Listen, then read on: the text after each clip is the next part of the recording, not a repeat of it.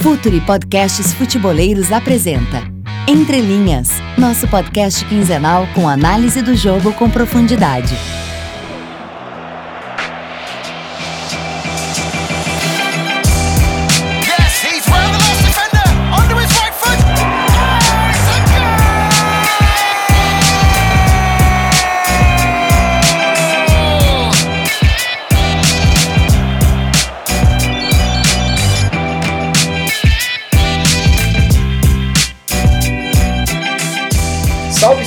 Rapaziada! Podcast Entre Linhas tá de volta, episódio 29. Seguimos, como sempre, na plataforma do Futuri, tanto no iTunes, no Spotify, no SoundCloud, mesmo esquema de sempre. E tô de volta, né? Depois de sair uns 10 dias de férias aí, o Myron ocupou meu lugar no último podcast, assim como ele já havia feito com com o Leonardo Miranda lá atrás. Fui pra praia, descansei, tô zero bala agora. E a gente tá de volta para falar muito de futebol, é, com a cara que a gente sempre, sempre busca, analisar o jogo, olhar pro jogo acima de tudo. E aí, Léo, como é que estão as coisas? Tudo certo? Vamos para mais um debate que hoje a gente vai no primeiro bloco, a gente vai para fora do Brasil um pouco, né? Pois é, isso demorou. Bem-vindo de volta, Renato. O, o Maurão deu um golpe aí no último episódio, mas você tá de volta ao cargo de, de entrelinha, de companheiro de entrelinha. E bora falar de futebol, bora pensar o jogo. Não se esqueçam de seguir o Future nas redes sociais. uh, seguir o Twitter, curtir a página do Facebook, seguir o canal do YouTube. Tem um monte de podcast, Calciopédia, o podcast Mãe. Tem muita coisa pra, pra gente começar. E vamos indo pra Inglaterra, né, Renato? A gente vai falar um pouquinho desses times que estão botando a bola no chão, estão trabalhando a bola na, na Inglaterra. Você, você como, como torcedor do Arsenal, como fã do Arsenal, digamos assim, o que, que você tá achando da- do Torreira no, no Arsenal, desse gestor de posse de bola aí na frente da zaga? Cara, o, o Arsenal é, é outro com o Lucas Torreira em campo. E justiça seja feita, Leonardo Bertozzi e Myron Rodrigues nos alertam sobre este baixinho uruguaio já faz muito tempo. O, o Torreira é um cara que tem qualidade no passe, um cara que tem uma boa saída até, mas eu ouso dizer que essa não, não é a sua grande característica. Ele é o, o verdadeiro limpador de trilho, é o cara que tem uma agressividade e um time para antecipar bolas, uma leitura muito forte para se colocar nas linhas de passe. É, o Arsenal vem com um trabalho com o Naemery de, de manutenção de posse, mas uma posse mais vertical, né? sempre buscando acelerar mais o jogo. É, o, Nai conseguiu encaixar o time com o Ozil e com, com o Aubameyang, com o Lacazette, que era uma coisa que eu tinha um pouco de receio se ele conseguiria fazer isso, né? O Alba tá jogando nesse momento pelo lado esquerdo do campo, com o Ozil pelo lado direito, então muito daquela ideia de um 4-2-3-1 com um ponta mais armador com o Ozil e do outro lado um ponta mais agudo, né, que o Aubameyang chegando muito na área, fazendo muitos gols. É, o Arsenal joga no campo do adversário, né, uma equipe que tem essa necessidade de, de sufocar, de rodar muito a bola, de trocar de corredor. E o Torreira é o cara que, que consegue, no, no momento de transição defensiva, o cara que ataca a bola no primeiro momento. O Arsenal faz o, o perde e pressiona muito forte. É, trabalha numa compa- compactação ofensiva bem alta, então tende, quando perde a bola, já atacar a bola, já tentar pressionar para recuperar muito rápido. E quando essa bola sair da pressão, quando, quando o adversário consegue acelerar num contra-ataque, aí você tem o Torreira ali. O Torreira é um, é um, é um leão nesse tipo de embate físico, um cara com uma velocidade muito grande de recuperação e um cara que antecipa muitas bolas.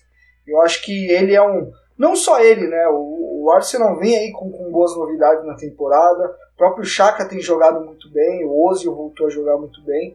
Mas o próprio Leno ganhando posição no gol, goleiro alemão, goleiro aí para vários anos, goleiro que eu gosto Sim, bastante. muito bom esse goleiro. Mas é um Arsenal que agrada, cara. Um Arsenal que aos pouquinhos vai, vai, vai crescendo. Pois é, você falou desse, desse cara como o Torreira, que é o, o cara que é muito agressivo, ele, ele sabe trocar a direção da bola, sabe é, ajudar na construção, mas ele é um cara muito agressivo, principalmente quando o time perde a, perde a posse. Eu vejo que existe uma tendência, algo já meio comum na Premier League nos últimos anos, e esse ano com o Emery, com o Guardiola, Sarri, desses caras mais completos na frente da zaga, mas muito específico de ser agressivo quando perde a bola. Eu vejo que o Jorginho está sendo cada vez no Chelsea, está sendo cada vez mais agressivo nisso. O Chelsea perde a bola, uh, todo o pelotão de frente, mas especialmente o Jorginho, ele é muito agressivo. Parece que ele tem uma responsabilidade muito grande em, em recuperar a bola. Vejo isso também no, no, no Guardiola, no City do Guardiola com o Fernandinho, mas é algo já feito já em outros em outros uh, em outros anos, né? O Guardiola está no terceiro ano dele na Premier League e vejo isso também no o próprio United com o Matic na frente da área é um cara escolhido por ser muitas vezes agressivo. Então parece que a, a Premier League está uh, até por um o que a gente viu na Copa do Mundo, que é um, a Copa do Mundo basicamente foi uma, um campeonato inglês estendido, né, em campo. Mas essa agressividade para recuperar rápido a bola parece que uh, tá cada vez mais importante, né? O Everton também, a contratação Sim. do Mina é, um, é um, um, indicativo disso, porque o Mina é um zagueiro que antecipa muito bem, que avança e recupera muito bem a bola, né, Renato? Sim, é, eu acho que a, a questão até do Matic, do, do Jorginho, é, do próprio Fernandinho, eu acho, que, eu acho que são até jogadores um pouco diferentes do Torreira na, na questão do embate. Eu acho que são jogadores que quando, quando tem essa perda de bola, quando tem esse momento de transição defensiva, eles sim são agressivos, mas eu acho que são caras que fazem mais leitura de espaço, são caras que conseguem controlar um pouco mais espaço. O, o Torreira já pela até pela pela o Torreira é baixinho, troncudo, é um cara veloz até para a posição e, e, esses jogadores já não são tanto. O Matite é um cara que tem um pouco mais de dificuldade na troca de direção. Sim, o Fernandinho já é um certeza. cara que está numa idade um pouco mais avançada. Então esses, esses jogadores eles, eles compensam de outra forma. No caso do Chelsea, eu acho que o Kanté é o cara que compensa isso de uma forma muito muito grande, né? O Kanté é um cara que vai, o Kanté tem jogado numa posição um pouco mais avançada, então ele faz uma pressão um pouco mais alta. Então normalmente essa bola chega um pouco mais repicada pro para o Jorginho. Mas essa figura desse primeiro volante é cada vez mais, mais importante dentro do, do contexto do futebol. O, o, Everton tem, tem jogado ali com, com o André Gomes e com o Gueye. O Gueye, sim, é muito parecido com, com, com o Torreira. É, se eu não me engano, na, eu acho que na temporada passada ou na outra foi o, o rei de designs de roubadas de bola, o cara que mais pontuou nesse sentido, com mais teve a, acima do ranking nesse, nesse quesito. Agora com o André Gomes um pouco mais construtor, mas até o Everton com um estilo de jogo um pouco diferente, mas também tendo esse jogador agressivo. Eu acho que quando você quer ter a bola no campo do adversário, você quer sufocar o adversário, você precisa ter jogadores, principalmente nesse setor, com uma agressividade muito grande para esse perde pressiona, para reagir e tentar já neutralizar o contra-ataque no, no, seu início, porque você coloca Exato. os zagueiros para correr para trás é um pouco mais complicado. Lembrando Sim. que o Mina ele tem jogado um jogo ou outro, mas ele não, não tem tido sequência. Vou até abrir aqui para ver quantos jogos o Mina fez. É, o Mina também, eu, eu, eu não cheguei a ver o Everton, mas essa tendência, até por, é uma questão de lógica. Os caras do meio-campo, o, o miolo, pensando aí num primeiro volante e num segundo volante, uma divisão bem brasileira, mas, enfim, ou com dois ou com três jogadores no meio-campo, esses são os caras que vão mais ficar com a bola. É, como eles participam mais da construção das jogadas, eles vão, eles vão arriscar mais passes. Quanto mais se arrisca, mais se erra. Então é, é, é meio lógico ter uma agressividade maior no meio-campo, justamente para pra. Porque esses caras são os caras que ficam mais com a bola. Então eles são os que perdem mais a bola. Então é importante eles terem a, a, característica de qualidade, de ter, de ter um bom passe, mas de também ter essa agressividade e roubar bem a bola. E não é só na primeira divisão. Eu finalmente vi o Leeds, treinado pelo Mar Marcelo Bielsa, né? Bem famoso Marcelo Bielsa. E é impressionante como o Leeds faz esse movimento. Eu acho que é o time do Bielsa que mais é intenso após perder a bola. Também seguindo a tendência da Premier League, seguindo a tendência do futebol inglês e do futebol europeu como um todo, né, Renato?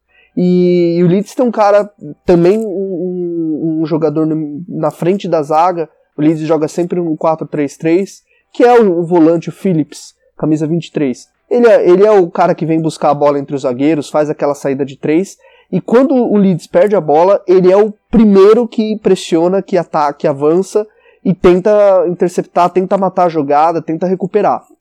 E o Leeds está bem, bem maduro nesse quesito. Teve uma jogada, inclusive, até viralizou no Twitter, depois a gente pode postar. Que é um contratar, o Leeds faz. A transição defensiva, né? A transição defensiva, é. que é um, um escanteio, né, Renato? Acho que é um escanteio.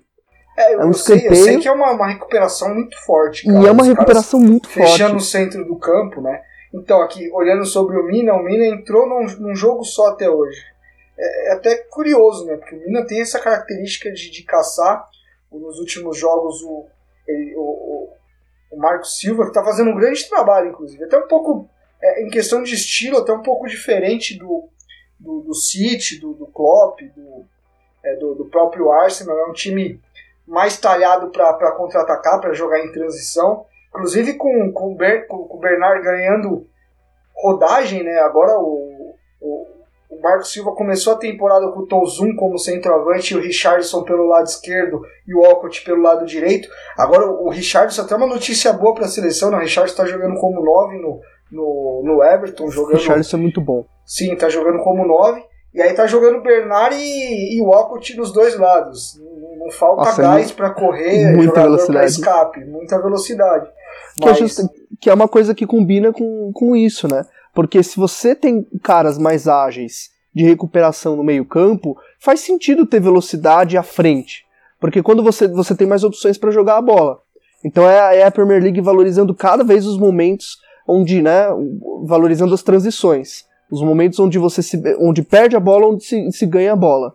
E eu acho que essa é uma tendência bem, bem vista, assim, de uns anos pra cá, de ter esse, essa nova figura na frente da zaga e ter essa velocidade, né, Renato? sim, Ter o Walcott, Bernard, Richardson, que são caras que imprimem velocidade o tempo todo. O Liverpool é um exemplo. Aliás, o Liverpool, ah, eu vi o clássico contra o Arsenal 1 a 1 e o, o Liverpool também é um time que tá colocando, tá um pouquinho menos vertical, ainda está vertical, mas tá um pouquinho menos desesperado do que a temporada passada, vamos dizer assim. É um time que tá tendo um pouco mais de calma na construção, tá rodando mais a bola. E o, o Fabinho vem, vem fazendo um papel bem interessante, porque o Fabinho ele, ele é um cara que também tem esse estilo de recuperar, não tão ágil, não tão agressivo, mas ele é um, tá jogando bem como um rompedor de linha. Ele pega a bola, ele rompe linha, tenta um passe vertical, e o, o Liverpool que vem, vem até colocando o Firmino mais pelo meio campo mesmo, e deixando o Sala mais centralizado. Tá interessante ver o, o Liverpool em alguns jogos. Teve jogos É, o- que teve o, o Shaqiri, Mané, Firmino e Sala, o Sala centralizado mesmo, o Firmino como meia central de um 4-2-3-1. o, o, o Fabinho ele tá tendo dificuldade justamente nesse, nesse perde pressiona, né, cara? É algo que eu, que eu achava que no primeiro momento ele teria também. Eu acho que o, o Fabinho, quando você tá é, instalado no campo do adversário, com o time pressionando, jogando, e por ele ser um jogador por trás da jogada, para ser um, um apoio ali de, de resguardo, para iniciar o jogo de o campo aberto, olhando de frente para o campo para a meta do adversário, acho que o Fabinho é um cara muito bom, ele é um cara que tem uma, um, um controle muito legal para Sim, exercer muito. ali, é um cara que sai. É, a minha grande preocupação com o Fabinho, inclusive também a, a preocupação do Klopp, é, era nessa questão de transição. Em alguns momentos o Liverpool sofre um pouco com isso, joga nesse perde e pressiona. A bola sai um pouco da pressão e aí eu vejo que é onde o, o, o calcanhar de Aquiles do Fabinho. Mas é, é interessante e eu concordo contigo quando você diz que, o- que o Liverpool ele tá pausando um pouco mais o jogo. É. E, e eu acho que isso tem a ver com a fase da temporada também. Eu acho que o Klopp pode estar tentando chegar a resultados e, vamos lá, vamos dizer, poupando um pouco de energia para o restante da temporada, porque a gente sabe que daqui a pouco chega é, aquela semana maluca de Ano Novo e Natal na Premier League e, e quebra o jogador. É, o Liverpool chegou num ritmo muito forte na temporada passada, mas eu acho que ele, ele- eu, acho que tem alguma coisa a ver com, com planejamento de temporada também. Eu acho Também que na acho, hora que, o, na hora que o pau comer, eu acho que o Liverpool vai jogar naquela insanidade de, de intensidade que joga, aquela, aquela loucura que sempre imprimiu. Sim, ou até economizando, deixando essa loucura pra Champions League, que o Liverpool tá precisando aí de uns resultados. E, e até dosando por questão de elenco e por questão de saber controlar o jogo também, né? O Liverpool, mu muitos jogos da, da temporada passada, fazia 2 a 0 levava uma virada, levava 2 a 0 sofria um empate. Então o Liverpool tá pensando em controlar um pouco o jogo, não tão nesse caos que é o estilo do Klopp, mas tendo um pouco mais a bola. O cara que talvez seja o cara que, que recupere bem é o Keita, Sidou Keita. que foi, foi contratado para isso esse- também. Esse, esse, Esse, é um, esse sim tem uma. Esse, esse é agressivo ao máximo, cara. né? E acho que Então, o Cara, é é um jogador que me agrada muito, porque ele é agressivo, ele é intenso, mas ele é um cara que tem um bom refinamento técnico também pra jogar, é um cara que tem infiltração. É, o, Keita é um jogador que, que me agrada bastante, cara. Eu, eu Sim, gosto eu muito também acho- dele. eu, eu visualizo esse meio campo aí do Liverpool em, em jogos mais importantes com ele, né? É, mas, é, mas é interessante como os times da Premier League valorizam esse momento, mas também valorizam um pouquinho de controle. Acho que o Guardiola é um grande exemplo disso, mas o próprio Leeds também na. Na ah, o Leeds virou um jogo, conseguiu virar um jogo na, no- contra o Wigan, né? É, é líder da, da segunda inglesa, e era interessante ver como ele imprimia um ritmo mais forte, era mais agressivo atrás do placar, e aí depois pausava um pouco mais, controlava um pouco mais. Então, Então, por exemplo, se você pegar o meio de campo hoje do Liverpool, é essa questão de, de rodar elenco. Ó. Fabinho com 3 jogos, Milner com 11, Henderson com 9, o Chamberlain que está lesionado não tem jogo, né, mas é o cara que tem jogado por dentro, o Hinaldo com 11, Keita com 8 e o Lalana com 3. Então o Klopp está distribuindo, distribuindo bastante no setor, né? Ele tá, até o Shaqiri jogando nessa posição em alguns momentos, se eu não me engano, ele, ele tem tentado colocar o Shaqiri por dentro. Vou até dar uma Sim. olhada aqui. É, Sim, até vi- fazendo algo jogos. parecido com o que ele fez com o Chamberlain, né, que sempre foi um jogador de, de, de beirada de campo, né, de explosão. Ele tá tentando o Shaqiri ali também. sim, eu vi um jogo com o Shaqiri, ali- aliás, o Shaqiri, baita contratação do Liverpool, muito bom, é uma peça no elenco muito fundamental, joga centralizado como referência, tem força para fazer esse papel, joga pelo lado e aí tá sendo testado, tá sendo ada- adaptado pelo, pelo centro. O Liverpool tá, tá começando a, a ser um time um pouco mais completo, um pouco mais ousado, digamos assim, em ideias do que na temporada passada. Acho bem inter- interessante o Liverpool desse ano. Principalmente na, na Premier League, que ele é, tá poupando elenco, tem um time que, que vai mudando, ah, tá rodando um pouquinho mais o elenco, que era uma coisa que faltava ao Liverpool, o Liverpool nos últimos anos, sem deixar aquela agressividade, aquele caos maluco é, que é o estilo do Klopp, né, Renato? Sem deixar que é o estilo maluco da Premier League também. Sim. E, e eu acho que a gente, antes de fechar o bloco, a gente não pode deixar de mencionar o grande trabalho do Sarri, né, que de todos esses treinadores ao lado do, do, do Unai Emery, é o cara que chegou para a temporada, né? Então, é, teoricamente, sai um pouco mais atrás, é mais difícil você pegar um trabalho de início. Chelsea com 27 pontos, dois atrás do City só, que mesmo sem De Bruyne por muito tempo continua dominando a Premier League, né? O City parece fazer algo muito parecido com o que fez na temporada passada, domina de cabo a rabo. Mas tá legal a briga, né? Tem ali City com 29, Chelsea com 27, Liverpool 27, Tottenham 24 e o meu Arsenal com 23, que também é um baita feito, só de você estar tá no bolo e jogando bem já, já é uma baita uma baita uma baita notícia para quem acompanha o Arsenal, porque nos últimos anos foi, foi terrível.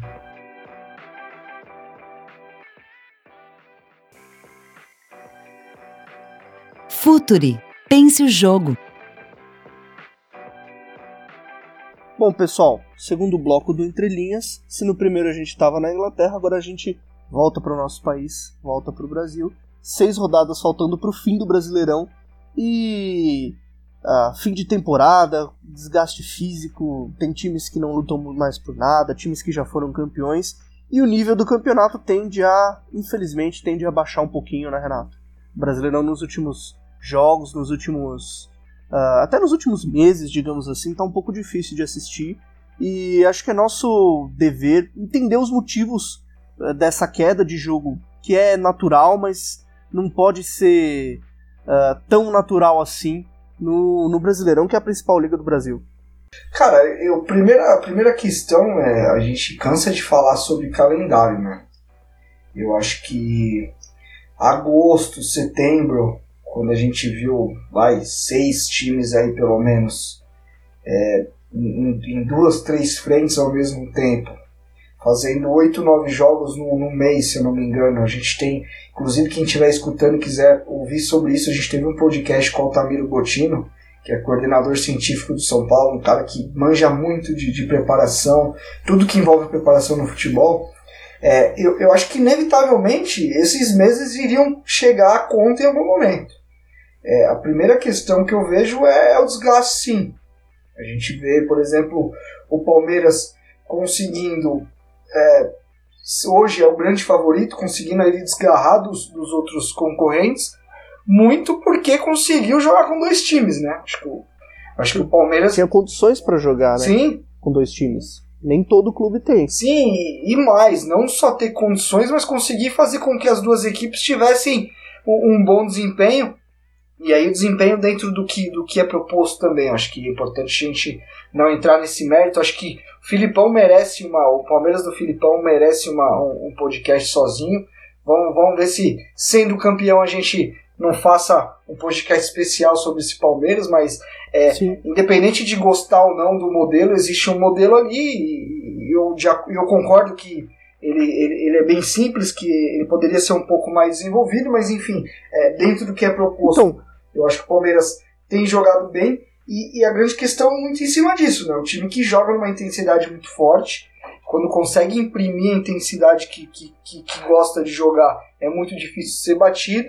E de resto, cara, a gente vê time sofrendo para manter um desempenho físico nos dois, nos dois tempos, por exemplo. Alguns jogadores é, mais nítido isso, né? alguns jogadores sofrendo um pouco mais. O próprio Felipe Melo, no segundo jogo contra o Boca Juniors, a gente viu que sentiu um pouco ali, porque vinha de uma maratona maior.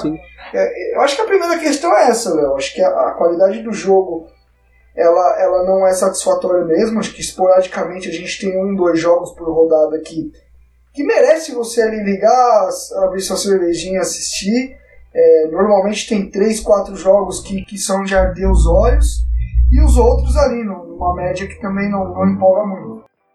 É, o cansaço físico que você citou acho que é um fator fundamental. A gente está careca de falar de calendário.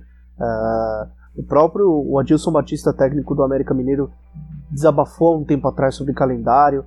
É, e, e o, o, físico ele cobra, principalmente agora que chega novembro, chega a reta final, os jogos vão ficando mais disputados porque os objetivos estão mais claros e aí a qualidade do jogo cai. É, qualquer tentativa de ter uma ideia, de ter um, um foco em desempenho, é, fica em segundo plano e o resultado fica em primeiro. Acho que também o, o Palmeiras do Felipão merece um, um podcast à parte, mas essa ideia muito simples, muito básica de futebol, ela tem a ver também com esse contexto se, se, tem um calendário um calendário que não, não, não facilita a construção de, de times mais complexos, o Atlético Mineiro do Thiago Larga era um, era um exemplo de um time bem com, com ideias bem interessantes. Ele acabou sendo demitido justamente porque veio esse desgaste físico, uma série de lesões, jogadores saindo. É, então, o próprio São Paulo, que foi líder por boa parte do primeiro tempo, sentiu bastante o físico nesse, nesse turno não conseguia mais ter um poder de reação grande, não conseguia mais controlar o jogo uh, como controlava no, no, no, no, primeiro turno. Então a questão física é uma questão que realmente pega a questão do calendário e nem todo clube brasileiro, acho que só o Palmeiras e talvez o Flamengo tenha condições de fazer o que o Palmeiras faz, que é ter dois times, dosar um pouquinho aí, e até um time que dosou sentiu cansaço numa competição de maior envergadura que foi a Libertadores. Uh, mas eu vejo Outra questão que pega bastante também, Léo, é, é não só o cansaço físico, mas o mental também. Você chega no, numa fase dessa, é, o nível de estresse é muito alto, é, o nível de, por exemplo, de o nível de concentração ele, ele tende a aumentar, mas ele é mais gastante, mas não, não é essa palavra que eu quis dizer. O nível, a margem de erro ela tem que ser menor, então o jogador inevitavelmente ele, ele tem um pouco mais de receio de errar. Então os jogos ficam cada vez menos arriscados, então os times não se arriscam. Então é, a gente já vai para um segundo tipo de, de desgaste. Eu acho que o, o desgaste mental ele é muito claro. A pressão que essa fase do campeonato entra, por exemplo, o, o nível de pressão que entra o Flamengo no jogo contra o São Paulo, sabendo que o Palmeiras ganhou no dia anterior, que para ele conseguir manter na briga ele tem que ganhar, o São Paulo a mesma coisa. O pessoal de zona de rebaixamento É, a gente pode até citar algumas boas recuperações no esporte. Ontem conseguiu, a gente está gravando na, na terça-feira hoje, e o esporte ganhou do Ceará ontem, fazendo um jogo bem consistente, mas é, é, o nível de, exigen de exigência fica muito maior. A, a, a necessidade de concentração fica muito maior. E aí eu acho que naturalmente o, os jogadores erram men é, tentam errar menos, arriscam menos, então fica um jogo um pouco mais conservador. Eu tenho um pouco dessa, dessa, dessa impressão. É, não, não, sinceramente é uma impressão, não é, não é nada comprovado. É, não sou É, eu da é- verdade que é- também, mas eu tenho um pouco essa impressão. É, é algo muito é algo muito claro e esse, esse- essa pressão mental até porque é um pouco desumano competir em alto nível toda quarta e todo domingo. Ah, o tempo de recuperação físico e mental para sempre estar competindo e, e encarando as situações do jogo com a mesma intensidade, a mesma concentração, não é igual. E existe uma outra coisa também, a gente reclama bastante, mas os jogadores procuram errar menos e ao errar menos eles optam por passar menos. É, são zagueiros que preferem a cada dificuldade, a cada pressão recebida, já atacar a bola para longe, apostar no, no, no pivô do centroavante. É, são, são volantes que não é, pisam menos a área para tentar não errar uma finalização, tentar não errar um passe. Então eu vejo muito essa relação do medo, da- do desgaste mental relacionado a um jogo um pouco mais direto, um jogo um pouco mais com bola pelo alto, um pouco mais direto, vertical o tempo todo. Porque construir uma jogada com paciência demanda não só entender o que está sendo proposto, mas demanda uma grande confiança de que aquela troca de passes, aquela movimentação vai dar em algo. E a esse ponto da temporada, ah, isso é muito menos valorizado do que, olha, faz um, um, um- jogo de contra-ataque, tenta um, estilo, tenta eh, colocar a bola rápido lá na frente do que priorizar a construção. Eu vejo times assim, o brasileiro tá poucos times priorizando a bola pelo chão. O Grêmio, que é um time que tem esse modelo construído aí desde 2015, é um time que até em alguns jogos, com, com a presença do Jael, com o, com o Jailson, com o meio-campo até mais físico, ele vem é, adotando um estilo mais direto. E no Brasileirão mesmo, com titulares. Justamente por essa pressão, essa economia de, de reforços, até de times que estão envolvidos em outra competição, né, Renato? Sim, se a gente for olhar Inter, São Paulo e, e Palmeiras, são times bem diretos, né? São times que, que buscam é, uma bola mais longa. E, a- e aí é muito diferente a bola longa do chutão. Um exemplo muito claro. O Palmeiras encaixou bolas longas, encaixou boas bolas longas contra o Santos, por exemplo. Primeiro gol do Dudu, do rebote do Borja, é uma bola longa do Jean, do, do Everton, que acho o Jean quebrando, eliminando três, quatro jogadores do Santos que estavam um pouco espaçados. É diferente uma bola longa do Inter, que ele tenta fazer a diagonal pegando o Iago no lado esquerdo, de um chutão. E aí, se a gente for falar em chutão, o Palmeiras na, em- na bomboneira, sim, foi um time que simplesmente chutou pro Só alto. chutão. Entendeu? Sim. Eu acho que são, são ideias diferentes. Mas ainda em cima dessa questão do desgaste mental, de, de queda de desempenho no segundo turno, é, os dois últimos campeões demonstraram um pouco isso. O Corinthians fez um- uma primeira parte de campeonato na temporada passada muito boa é, e, uma, e uma segunda metade muito ruim. Muito ruim não, vai, abaixo. Também se fosse muito ruim não seria campeão. Mas Sim, mas mas abaixo. abaixo do que vinha produzindo. É, é um time que, que caiu de desempenho, em algum momento se viu pressionado ali com alguns rivais chegando um pouco perto, apesar de o Corinthians ter feito uma pontuação muito alta.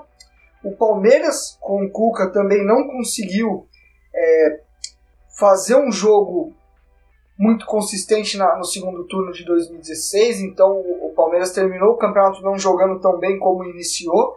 E, e querendo ou não, essas segundas partes de campeonato dessas duas equipes acabou sendo o, o, o rótulo daquelas equipes, né? E muita gente criticando que dois campeões que não jogaram bem, mas a gente acabou até esquecendo os primeiros turnos, porque foram, foram dois primeiros turnos bem bons, assim. Achei que ó, as duas equipes conseguiram jogar, cada uma com a sua proposta, propostas bem diferentes, inclusive, mas cada um com a sua proposta conseguindo desempenhar bem. Então eu acho que essa questão do desgaste mental é, é muito claro. Outra coisa que pega muito, e aí eu vou até chamar você para essa conversa, é, são as trocas de treinadores. Eu acho que treinadores, muitos treinadores pegaram aí os times com quarto domingo quarto domingo e, e só agora vão ter semanas, outros não, mas é, não dá para você ter um processo, um trabalho dentro dessa, desse caos todo. Né? Eu acho que alguns clubes aí com três treinadores durante a competição e aí toda essa troca, to, toda essa, essa não esse não processo, não trabalho respeitado, acaba trazendo para um jogo que ele não, não tem padrão, um jogo que fica totalmente aleatório, os times ficam totalmente reféns de, da qualidade de um jogador X ou Y, então fica um pouco mais bagunçado. O Corinthians é um, é um caso muito claro. Um time que tem dificuldade para defender, tem dificuldade para atacar, é um time totalmente desequilibrado, porque vai para o seu terceiro treinador aí em vai, menos de seis meses. É, pensando logicamente, é um absurdo em menos de seis meses ter três treinadores diferentes. O esporte nesse ano vai fechar o ano se o Milton Mendes continuar com quatro treinadores diferentes. É, quatro mudanças de processo, quatro mudanças de jogo, quatro mudanças de treinamento. Não faz o menor sentido. E aí quando o técnico chega, é, chega num clube, normalmente se ele chega num clube, se ele é contratado, se demitir um treinador, é porque os resultados não estão vindo. No Brasil a gente sabe que nem poucos uh, treinadores aqui são demitidos por desempenho. Todo mundo é demitido por resultado. Ele vai adotar um jogo mais fácil, mais simples, mais conservador, porque é o que vai entregar o resultado de uma forma mais rápida. O Lisca é um bom exemplo. Acho que o trabalho do Lisca no Ceará é um cara que a gente está falando pouco, mas apesar de ter perdido aí para o esporte no último jogo, tem algumas ideias bem interessantes de um treinador que conseguiu entender esse contexto, adotou um jogo direto. Tem o Arthur, que é um centroavante bem interessante, que joga bem com bola em profundidade. Uh, mas o Ceará ele tem, ele tem um repertório até um pouquinho mais, mais complexo do que outras equipes, do que o próprio Palmeiras, por exemplo. Ele consegue construir algumas jogadas com triangulações pelos lados. Eu vi um jogo, acho que a vitória do Ceará contra o Cruzeiro, e foi bem interessante. E no segundo tempo o Lisca trocou. Tinha uma linha de 4, ele fez uma linha de 5 na defesa. O Ceará eh, passou a se defender com 5-4-1. Então um exemplo de treinador que chegou num clube precisando do resultado, adotou um jogo mais simples, a partir da segurança do resultado começou a colocar algumas ideias mais complexas.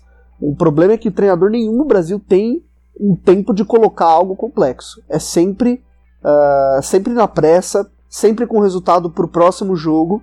E aí ele vai, ele vai adotar esse jogo mais individual, vai escalar os melhores, uh, focar em proteger a defesa, porque a gente sabe que defender talvez seja não é mais fácil do que atacar, mas é mais simples do que atacar, digamos assim.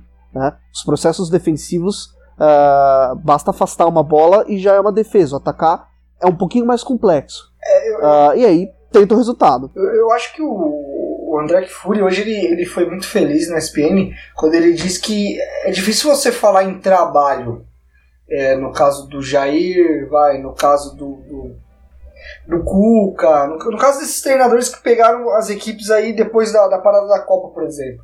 É, é difícil você usar a palavra trabalho e processo, é mais preparações para jogos. Eu acho que eu, esses treinadores ficam muito mais ligados a olhar o adversário, tentar montar alguma estratégia para aquele jogo e, tem, e, tem. E, e simplesmente conseguir o resultado.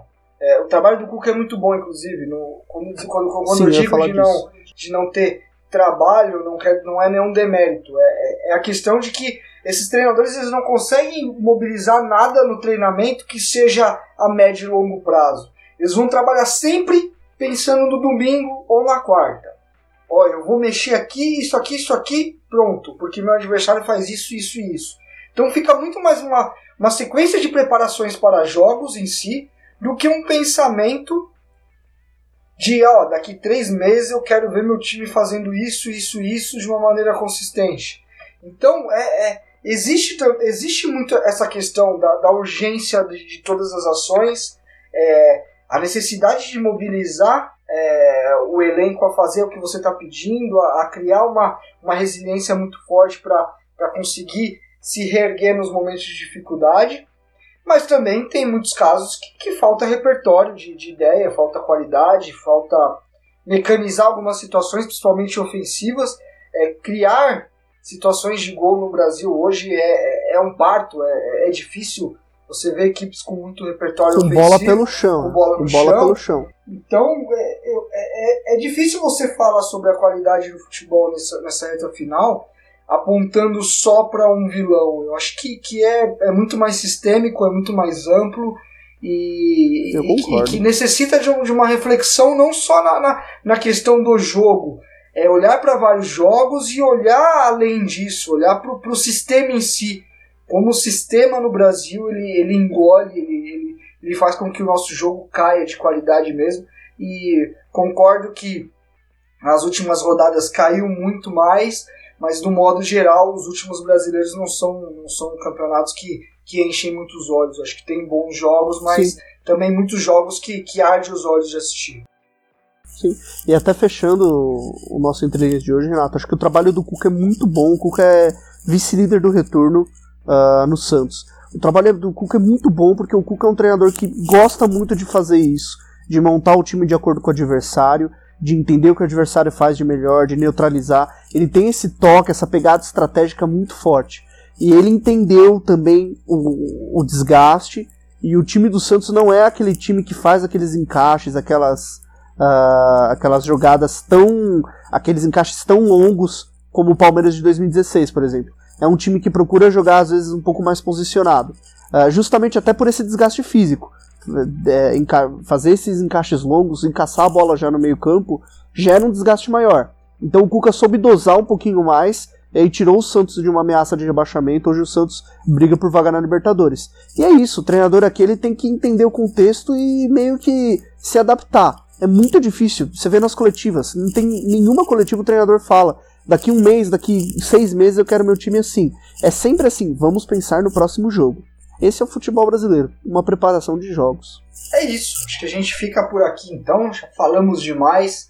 Manda aquela hashtag guerreiro no final aí se você teve a paciência de escutar este que te fala agora, o Léo Miranda. Obrigado por ouvir a gente. Mandem, mandem comentários. Acho que vocês estão um pouco devagar na- nas redes sociais. Mandem sugestões, é importante também. A gente vai tentar trazer mais convidados. E continuem aí acompanhando tudo do Futuri. Futuri que vem com, com drops, com análises na, na- no, no- YouTube. Tem a live de segunda-feira que tá muito legal. Tem até mesa tática, os caras tá voando, né? E tem Cálcio Pizza, tem Pero Invasor com Bolívar. Bolívar, cara que mais conhece futebol é, sul-americano que eu, que eu conheço aqui no, aqui no Brasil. Tem o, o The Pitch Invaders também, que é o, que é o precursor de tudo isso. E mandem mensagem pra gente, continuem acompanhando. Um abraço, Léo, um abraço, galera.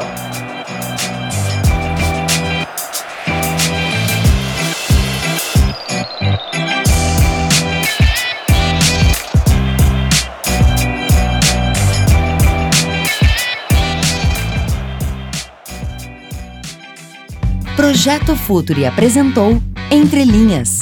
Acesse www.futuri.com.br. Pense o jogo.